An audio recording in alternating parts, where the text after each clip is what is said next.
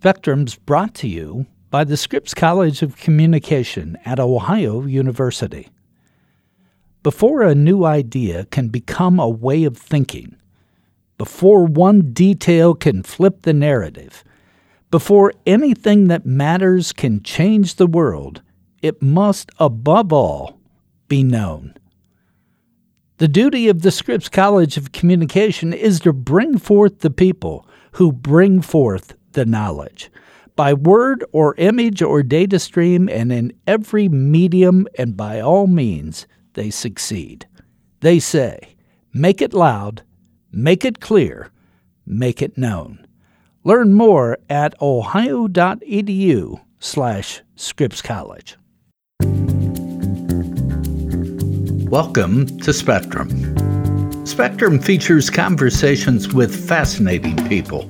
Some are famous and some aren't, but the common thread is that they all have captivating stories. Today, we're talking with one of our Washington regulars, Philip Elliott, a veteran Washington journalist and a Washington correspondent for Time.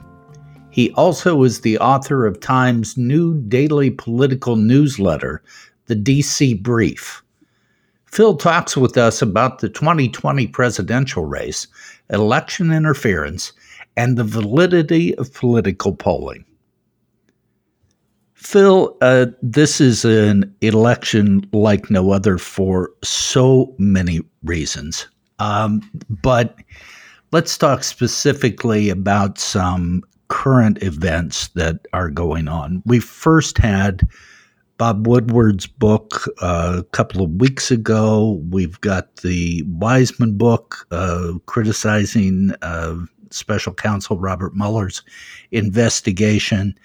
Uh, we, we've had the New York Times uh, investigation of Trump's taxes. Is all of this just election as usual, or does this make it all different? It feels completely different, I have to say. A Bob Woodward book during an election year, um, just taking your points one at a time, uh, is something every incumbent administration kind of braces for. Um, they hate it, but they know it's coming. Uh, the I'm looking at a copy of my copy of Rage right here by Mr. Woodward. Um, it it it confirms what a lot of voters have long suspected to be the case that this is an administration that really hasn't paid um, sufficient heed to the power it has or appreciated all of the um, abilities that are incumbent with um, the presidency. Um, I, I, remember during uh, President Bush's reelect, uh, it was just kind of like this running joke that okay, Woodward's going to come in and you know, try to throw this thing to Kerry. The Obama team had deep distrust towards Woodward and thought he was too sympathetic towards um, House Republicans, especially when it came to uh, fiscal matters. Uh, this president uh, didn't cooperate with the first Woodward book. He clearly cooperated with this one. Um, a lot of Republicans I speak to here in DC wonder to what end he cooperated.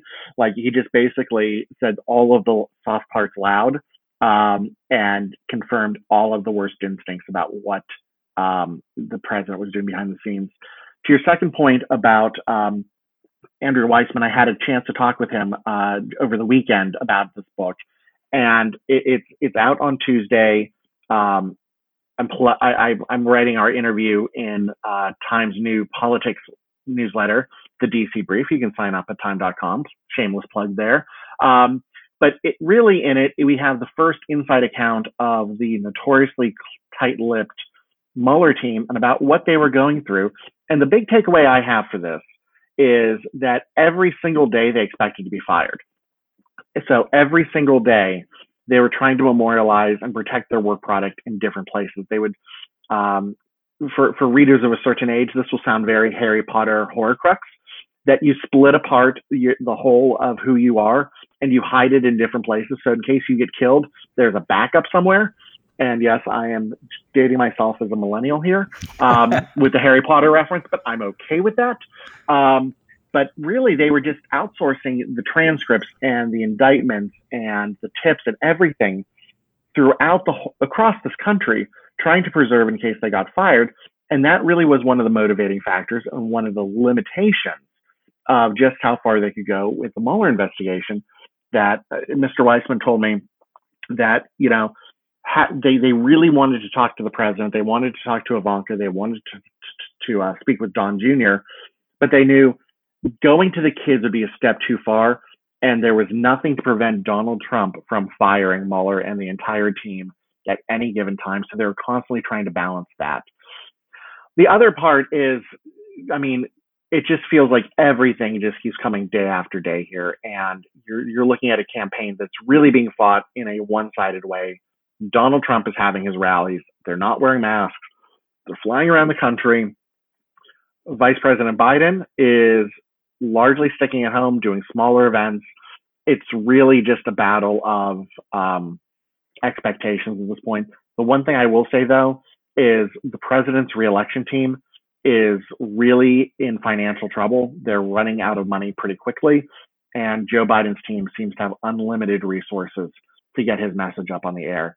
I mean, you're looking at three to one, five to one, ten to one in some states, um, advertising disadvantage.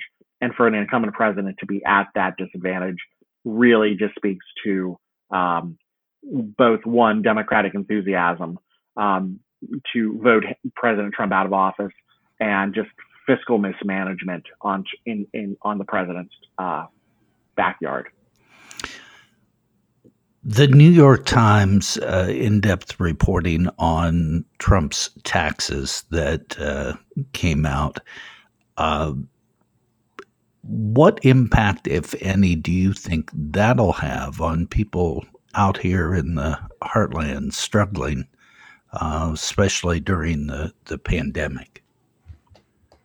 You know, the Times has really done phenomenal work here on the president's tax returns, um, showing that he paid $750 in federal income tax on not just on a federal sal- a presidential salary of four hundred thousand dollars plus his alleged billion dollar empire.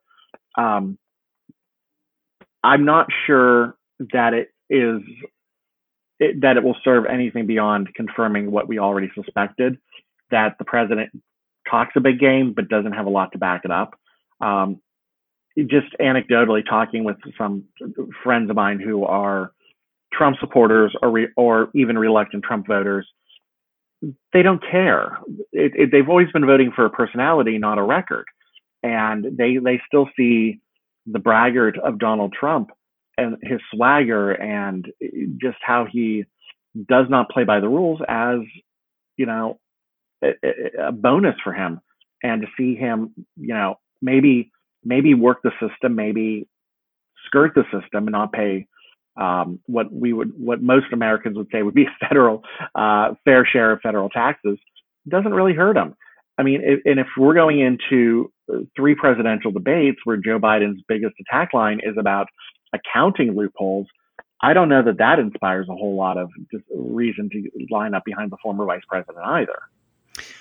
Speaking of the debates, uh, we talked with Phil Ewing over at, at NPR about uh, election security, and, and we'll get to that in, in a moment. But we were also talking about how extended the voting is now, that people are voting today, uh, not only by mail, but in person.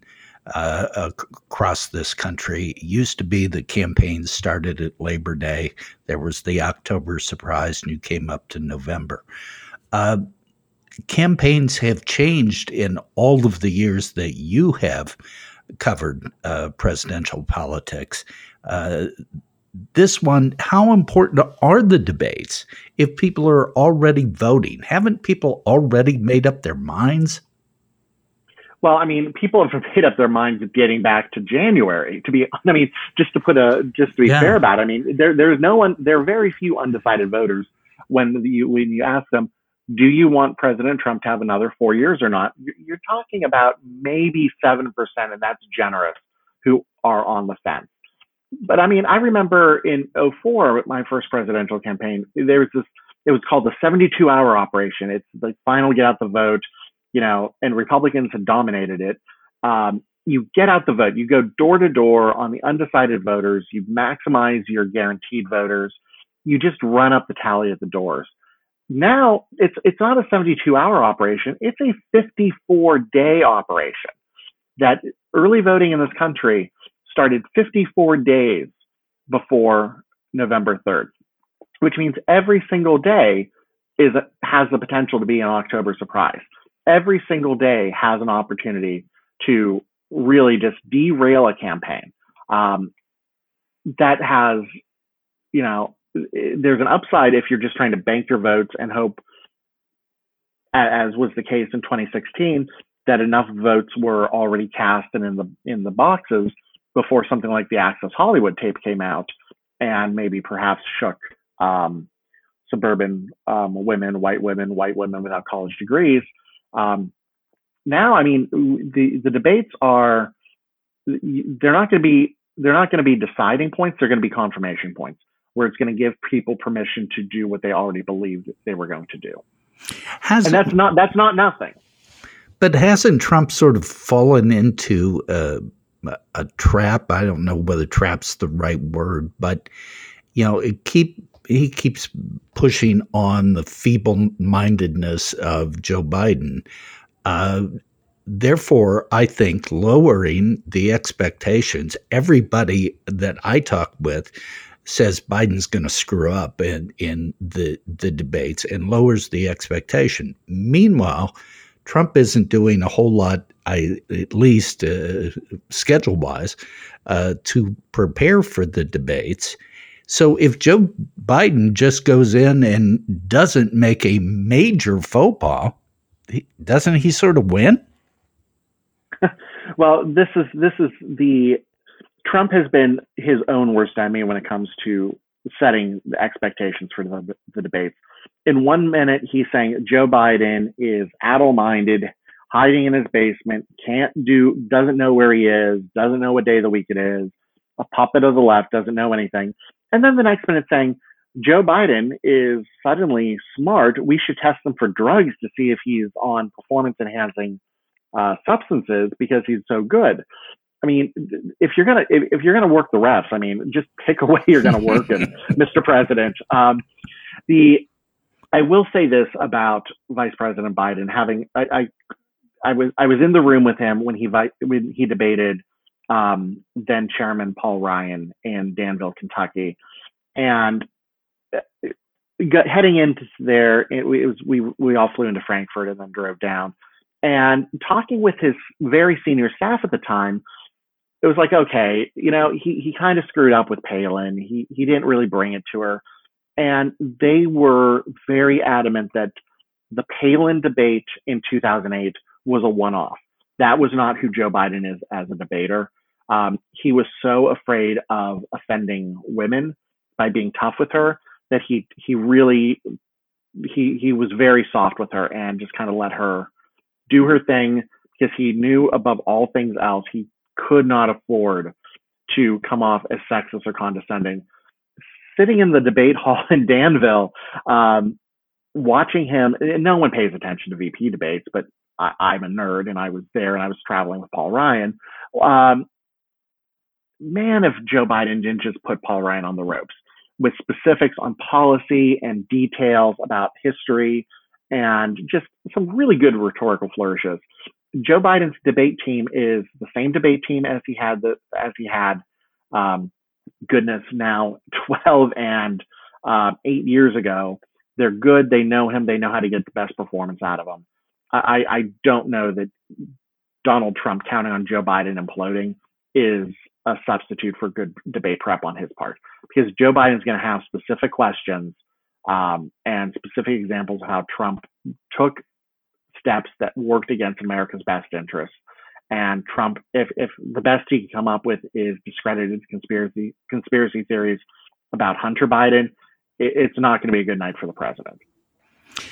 Let's go back to influences with this election. And uh, we heard FBI Director Chris Wray last week saying that uh, election security is a top priority. Uh, again, talking with Phil Ewing, he was saying how the security uh, processes in Washington are are certainly uh, taking a look at this.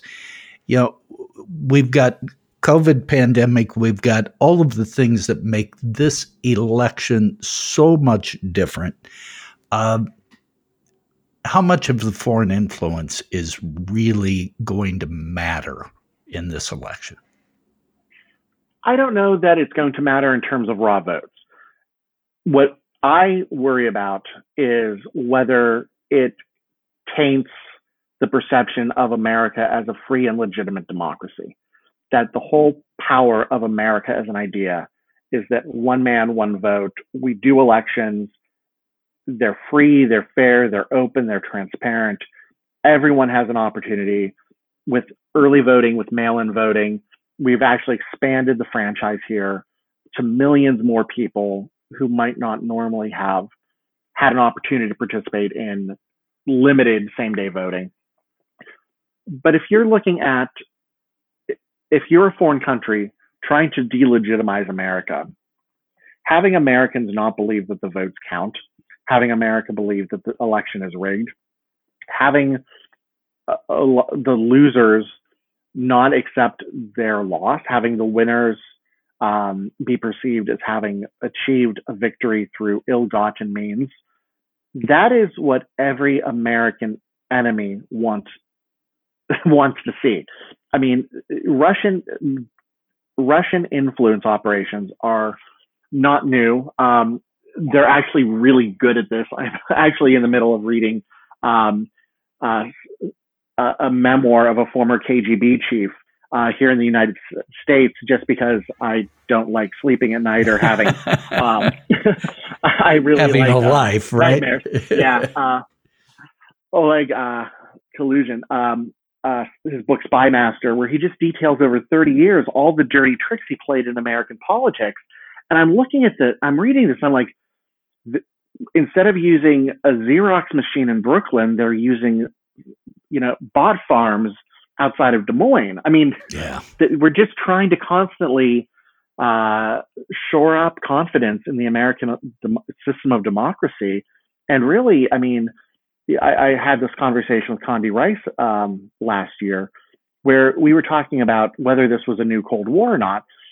And like like she said, the Cold War ended, but the the the trade craft did not. That there's constantly you know, the Soviet Union fell, but that mindset of Soviet spies didn't end. I mean, Vladimir Putin is a former KGB guy. He's not going to stop um, trying to meddle and discredit with um, active measures in the United States just because, you know, the KGB changed its name. That ultimately, if you are in an ideological battle for global dominance, you use every power at your disposal. And a lot of that is, I mean, America's strength is its confidence in its democratic system. If you can erode that, that's a really big win um, as you're trying to reshape the world order. And and from what I gather, it's this misinformation or disinformation, however you wish to, to characterize it, that is really the important aspect to all of this. It's not really the security of the ballots that we're afraid of. It's this constant drumbeat uh, that everything's rigged and hoaxed and and unfair. Yeah, and to be clear, the misinformation, disinformation, active measures, whatever we want to call it, it doesn't have to be completely made up. Some of the best propaganda that we saw during the Cold War because this is what I'm writing my dissertation on, um, is there's an element of truth to it that you don't have to completely make something up out of wholesale, a whole cloth. I mean, a wholesale fabrication is not necessary. One of the reading through the State Department papers um, from the 50s and 60s, one of the best arguments that the Soviets were able to throw in the face of American negotiators in the face of everything else going on in the world. And American diplomats had no good answer for it was, but you lynch Negroes. And that was just that would always stop American diplomats in their tracks because there was, it was true. America did have a horrible um, record on race relations and really surrendered a lot of its moral authority um, through that until we got through the civil rights movement. And even then, even today, we, we still don't have a good record. It is not an exemplary no, record no. when it comes to race race relations in the country. But there's you the Soviets were able to seize on an element that had truth to it and exploit that. You're seeing a lot of that now. I mean, there's a reason why so much in 2016 was about Black Lives Matter. You take a look at a lot of the misinformation, disinformation, trying to rile Americans up right now. A lot of it is rooted in legitimate news stories about how America has fallen down and not fulfilled its promise. Um, and really, every time we do something that counters the American ideal, we are helping Russia, China, Iran, all of our enemies by giving them truthful ammunition which they can wield against us on social media. Talking about this campaign, and I know politicians always try to distill things down to two or three fairly simple issues that people can grasp hold of. It seems this time around we have the, the pandemic uh, and the management of that. We have the uh, race relations uh, and and what that all entails. We have this whole Nixonian law and order, silent majority uh, business.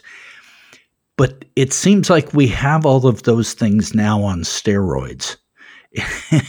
they, yeah. they seem to be out of the norm of perspective. A- am I wrong in that? You're not. You're. I mean, every day is at least here in Washington, trying to keep an eye on the campaign, the presidential campaign, and don't forget the House is its own campaign. All 435 of those seats are up, and then you've got a third of the Senate up. Um, and watching the ballet bet- among those different competing interests has been fascinating. But it is it has been like drinking from a fire hose. That there's just no relenting of time. I mean, I was I, I read the t- Trump tax story last night, went to pick up dinner, and a friend of mine texted, um, which what I thought what I thought was an Onion headline, but I realized it was true. It was Trump's former campaign manager was in psych, uh, psych, a psych ward for his own safety after barricading himself in with a gun and threatening to hurt, hurt himself. I mean, th- there's just every single minute seems to be a new twist in this story, and keeping up with it has been incredibly difficult. But in terms of the intensity, I, I mean, it, it's one of those things like I rem- uh, just to go back to the 08 example, it was like, oh, okay, Bristol Palin's pregnant okay, that's that's a 30 that's 30 seconds of my mind that I have to give up. Now I can go back to writing about the economy. Right. We're not dealing with the the the personal side of this and the things that are not consequential. We're talking about deep racial injustice. We're talking about you know people getting indicted for shooting a white neighbor's wall but not shooting a black woman. We're, we're talking about, you know, Trump tax returns that suggest he's very deep in debt and has hundreds of millions of dollars of personal debt due um, in short order. I mean, we're, we're dealing with, we, I mean, we still don't know why the president went to Walter Reed Medical Center unannounced for that physical. Um, we, we don't have a solution for this pandemic. We don't have a vaccine in the offering. We don't have, I mean, the government is set to run out of money on September 30th, and we haven't secured, at least as of when we, you and I are talking, enough votes to keep the lights on on October 1st. They will stay on, but it's just, there is, it's easier to confirm a Supreme Court nominee at this moment in the way Washington has structured itself than to pass a funding measure. It's easier to put Amy Coney Barrett on the Supreme Court than to rename a post office that there is just so much folly happening in Washington and how we have chosen to write the rules for ourselves that there, there, you're not, there is no moment at which we can catch up on anything. We'll be back after this message. The Scripps College of Communication at Ohio University seeks to not only educate its students about today's communication industry, but to produce innovative leaders who will shape the future of communication and its methods of delivery in a rapidly changing technological landscape. Scripps provides leadership in communication by preparing students to be effective and responsible communicators in a global society and by advancing the field through creative activity and research. The Scripps College of Communication fosters multicultural awareness within a diverse community. It strives to create a climate of civility where leadership and innovation are prized and responsibility and accountability are understood. The college values curriculum, research, and creative activity that provide benefits to people regionally, nationally, and globally. Learn more at ohio.edu slash Scripps College. Phil, but let's let's bring this back to home and hearth. Uh, you know, mm-hmm. perhaps here in the Midwest. I mean, people are concerned about their health and safety.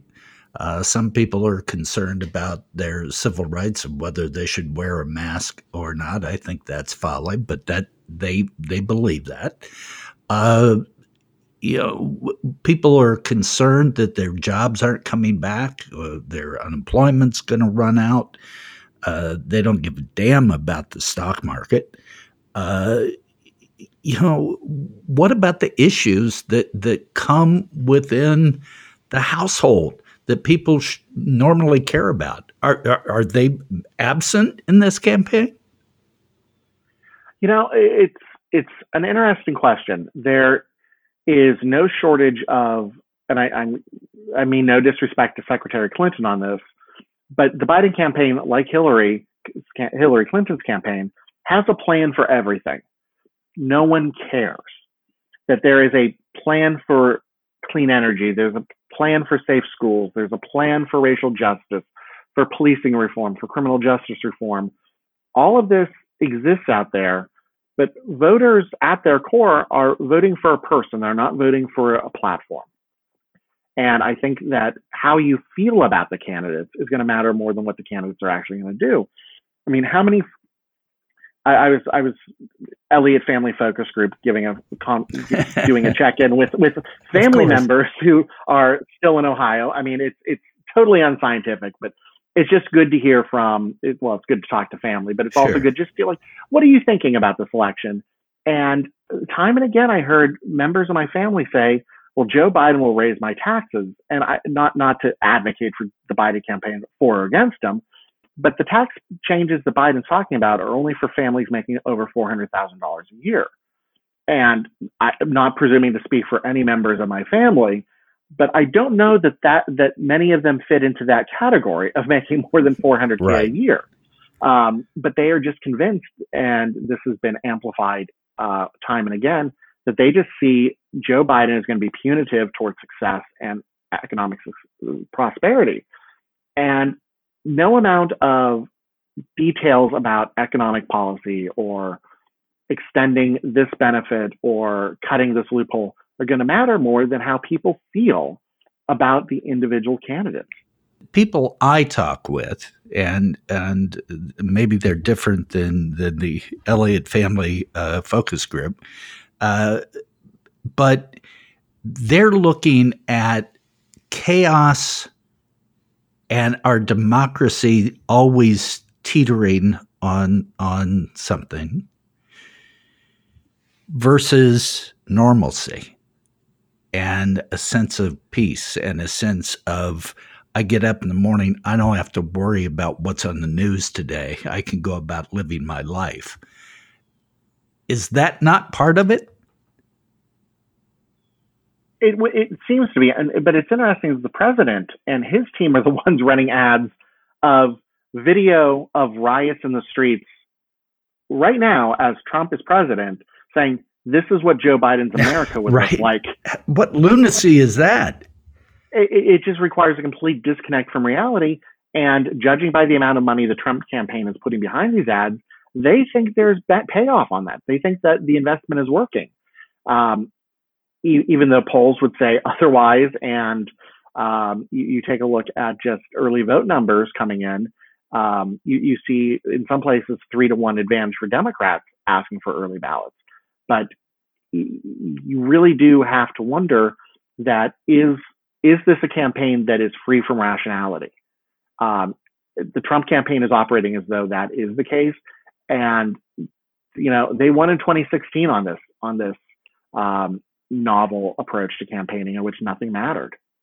Well, that leads me to my final topic that I want to talk to you about because I know you're a busy guy and you have to go here in a bit, but Let's talk about polls. Polls were huge in 2016. Uh, everybody said the polls got them wrong, got the election wrong. I'm not sure that that's true, but th- that's the, the the common parlance out there.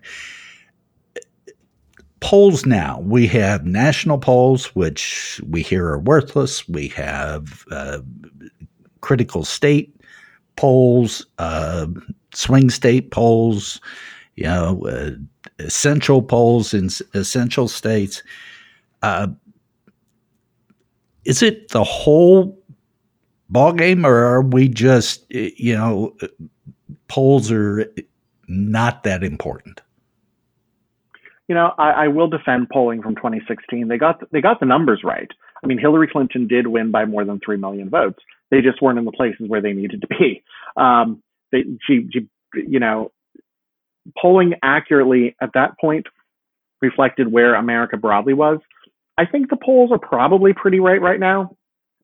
Um, I don't think, and I, I, get back to this, and this is going to be my old man on a front porch rant, that when we're talking about in a civics class, there has got to be a component where we understand that you know, there, the, there is a margin of error. Polls are science, but there is margin of error in science. And really, only 95% of polls are going to be accurate. 5% of polls are garbage. Just straight out of the gate, 5% of polls are junk. And the pollsters acknowledge this. That's why there's a margin, uh, interval of confidence of 95% threshold with these polls. But if you, if you're, at, if you're, you know, up four and the margin of error is three, you're tied. And so everyone's saying Joe Biden is running away with this thing because he's up five points and the margin of error is three percentage points. You're still tied because three times two is six. So you're inside the margin of error. Like you, you just got to be, have some degree of literacy when it comes to these polls. I mean, there is a limit to what the polling is, uh, what the polling can tell us there are also limits to what the, I mean, polling is not predictive. I mean, with with an election window of 54 days in some states, you're going to get you could take a different poll every one of those 54 days and have a different result. That that is going to be fluid, and that is just unavoidable in these situations um, when you have such a, um, an aperture for an election day. I, I, I think people were too confident in 2016 about what the polls were showing. And I think they're too skeptical now of what the polls are showing. Because they are concerned about their accuracy, because they're concerned about uh, people lying to the pollsters. What's what's the concern? Well, I think the there's some the the people who say polling is garbage um, are wrong. There, there are millions of dollars being spent to conduct these polls. I assure you, as media organizations, we're not looking to set money on fire uh, just for the sake of a headline. No, um, we we do not have that money to set on fire. Pandemic has not made that money more plentiful.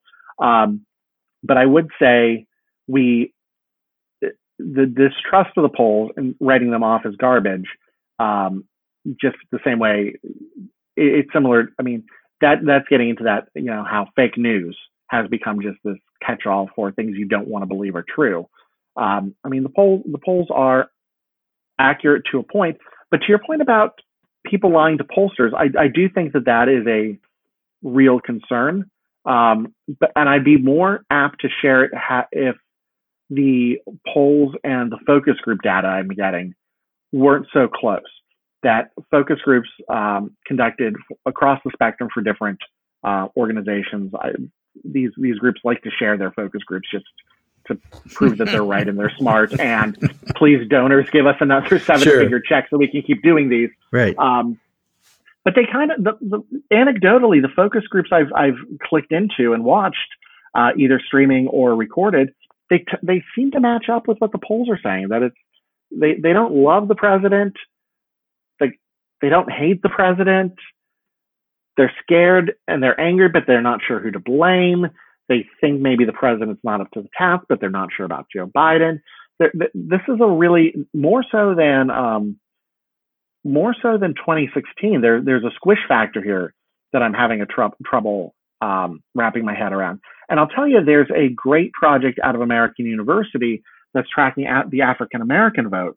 Um, and if for your, your listeners who want to go nerd right. out completely on this, uh, take a look at their crosstabs, especially among young uh, black voters under the age of 30, they don't see the president as as racist as their grandparents do.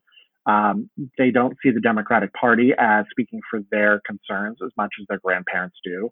Um, there's an interesting phenomenon happening among black voters under 30 where they, they kind of like Donald Trump. I mean, they're not going to vote for him uh, with a majority or even a plurality, but there's less hesitance towards him um, than you would have expected. And part of that, as one of the researchers um, who won his Pulitzer Prize uh, covering the 92 riots in Los Angeles, uh, an African American scholar there at American University, um, but it, they, they like his swagger. So I think that you're going to see, especially in these urban areas um, through the Midwest, where where where we where we're from, um, we're going to watch, that de- sub demographic um, with with some um, just just pay attention to that. That could be a problem and, for Joe Biden. And, and hence uh, Trump's uh, concentration on black economic issues uh, at least mm-hmm. twice uh, uh, last week, once in Atlanta, and I think again uh, someplace else that he made that the the primary issue. And I assume that's the target audience that you're talking about. Yeah, and it's I mean it's also the same target audience that you're seeing the president and his allies try to play to in getting Kanye West on ballots in some states, just to, I mean, shave off just a, a percent here, two percent there. I mean, these elections are won on the margins, and the margins do matter.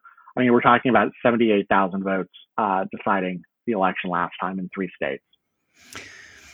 Phil, one one last area uh, I want to grab you on, and that is uh, last week President Trump uh, again raised uh, at least the issue of peaceful transition of power uh, if he would lose a, an election. Um, that sent chills through uh, a lot of people. I know we heard it a bit in 2016, but uh, now he's sitting as president, so I guess it has as greater relevance. Uh, why is he doing that? Uh, is there an electoral purpose behind it? And you know, how much stock should we put in it? this is when I go back and forth with quite a bit in terms of do we listen to what he says or do we look at what he's done? Um, he has said that he he he's not he's going to look at what the results are and he's only going to accept the results he likes, which means he could end up right now. What he's doing right now is planting the seeds for if he loses, not accepting the results, um, which for which just plays right into um, our enemy's hands um, and delegitimizing an election. But he's also, you know, in a way, telling his supporters, it doesn't matter if you vote. And that's not a that's not a winning strategy for someone who needs his base to show up. I mean, you couple that with what he's been telling saying about the Supreme Court, that he needs um, his third Supreme Court pick to be confirmed and seated to settle the outcome of this election. I mean, no one wants this to be thrown to the Supreme Court. Um, that, you know, ideally, this election happens competently, fairly, accurately, um, not necessarily speedily, um, but that, you know, the voters decided on, you know, just sheer numbers and not on questions of um, questions to be decided by the court. Um, it's a really interesting game he's trying to play where he's saying, I want to win the election, but supporters, you don't have to worry about voting for me because it's not going to matter. And then if all else fails, the Supreme Court can fix it with some with three of the justices I've appointed. That's a really intellectually complicated um, gymnastics routine to enact for this president. But he seems to be thinking he can have it all ways. And truth be told, he might be more limber than we're giving him credit for. Well, Phil, it's always a pleasure to talk with you. You always open our eyes to, to things that we may not have seen otherwise. Uh, perhaps we can talk again prior to the election, certainly after the election. Uh, I appreciate your time. Again, you've got a new newsletter, uh, Time does. Uh, you write for it all the time. It's delivered free to your email address give people the, how they could get a hold of it. So you can go to time.com slash DC brief to sign up for it. It's um, like you, like Tom just said, it's free every day. It's a reported essay out of Washington. Um, I write it about what really matters in Washington, what might be, what you might have missed, what's actually going on behind the headlines, what people on the Hill are thinking, what people on the uh, campaign are thinking, um, just decoding Washington for what really matters. Um, again, time.com slash DC brief. It's insightful. Uh, it's right on point. Uh, it comes out daily, so it's it's uh, up to date. It's something I, I read every afternoon, and uh, good work, Phil. I really appreciate all that you're doing. Thanks, Tom. Great to be with you. Today, we've been talking with journalist and Time Washington correspondent Philip Elliott about the upcoming presidential election. Spectrum is produced by WOUB Public Media. Adam Rich is our co producer. I'm your host, Tom Hodson. Please subscribe to Spectrum. You can do that at Apple Podcasts, Stitcher, Google Podcasts, or at NPR One. Spectrum's also available for you to hear at the NPR podcast directory. We always welcome your feedback, so please rate our podcast or review it through one of your favorite podcast outlets. If you have any questions or comments about any of our podcasts or have suggested topics for us to cover in the future, please direct those comments to me by email at hodson at ohio.edu. That's Hodson, H O D S O N, at ohio.edu.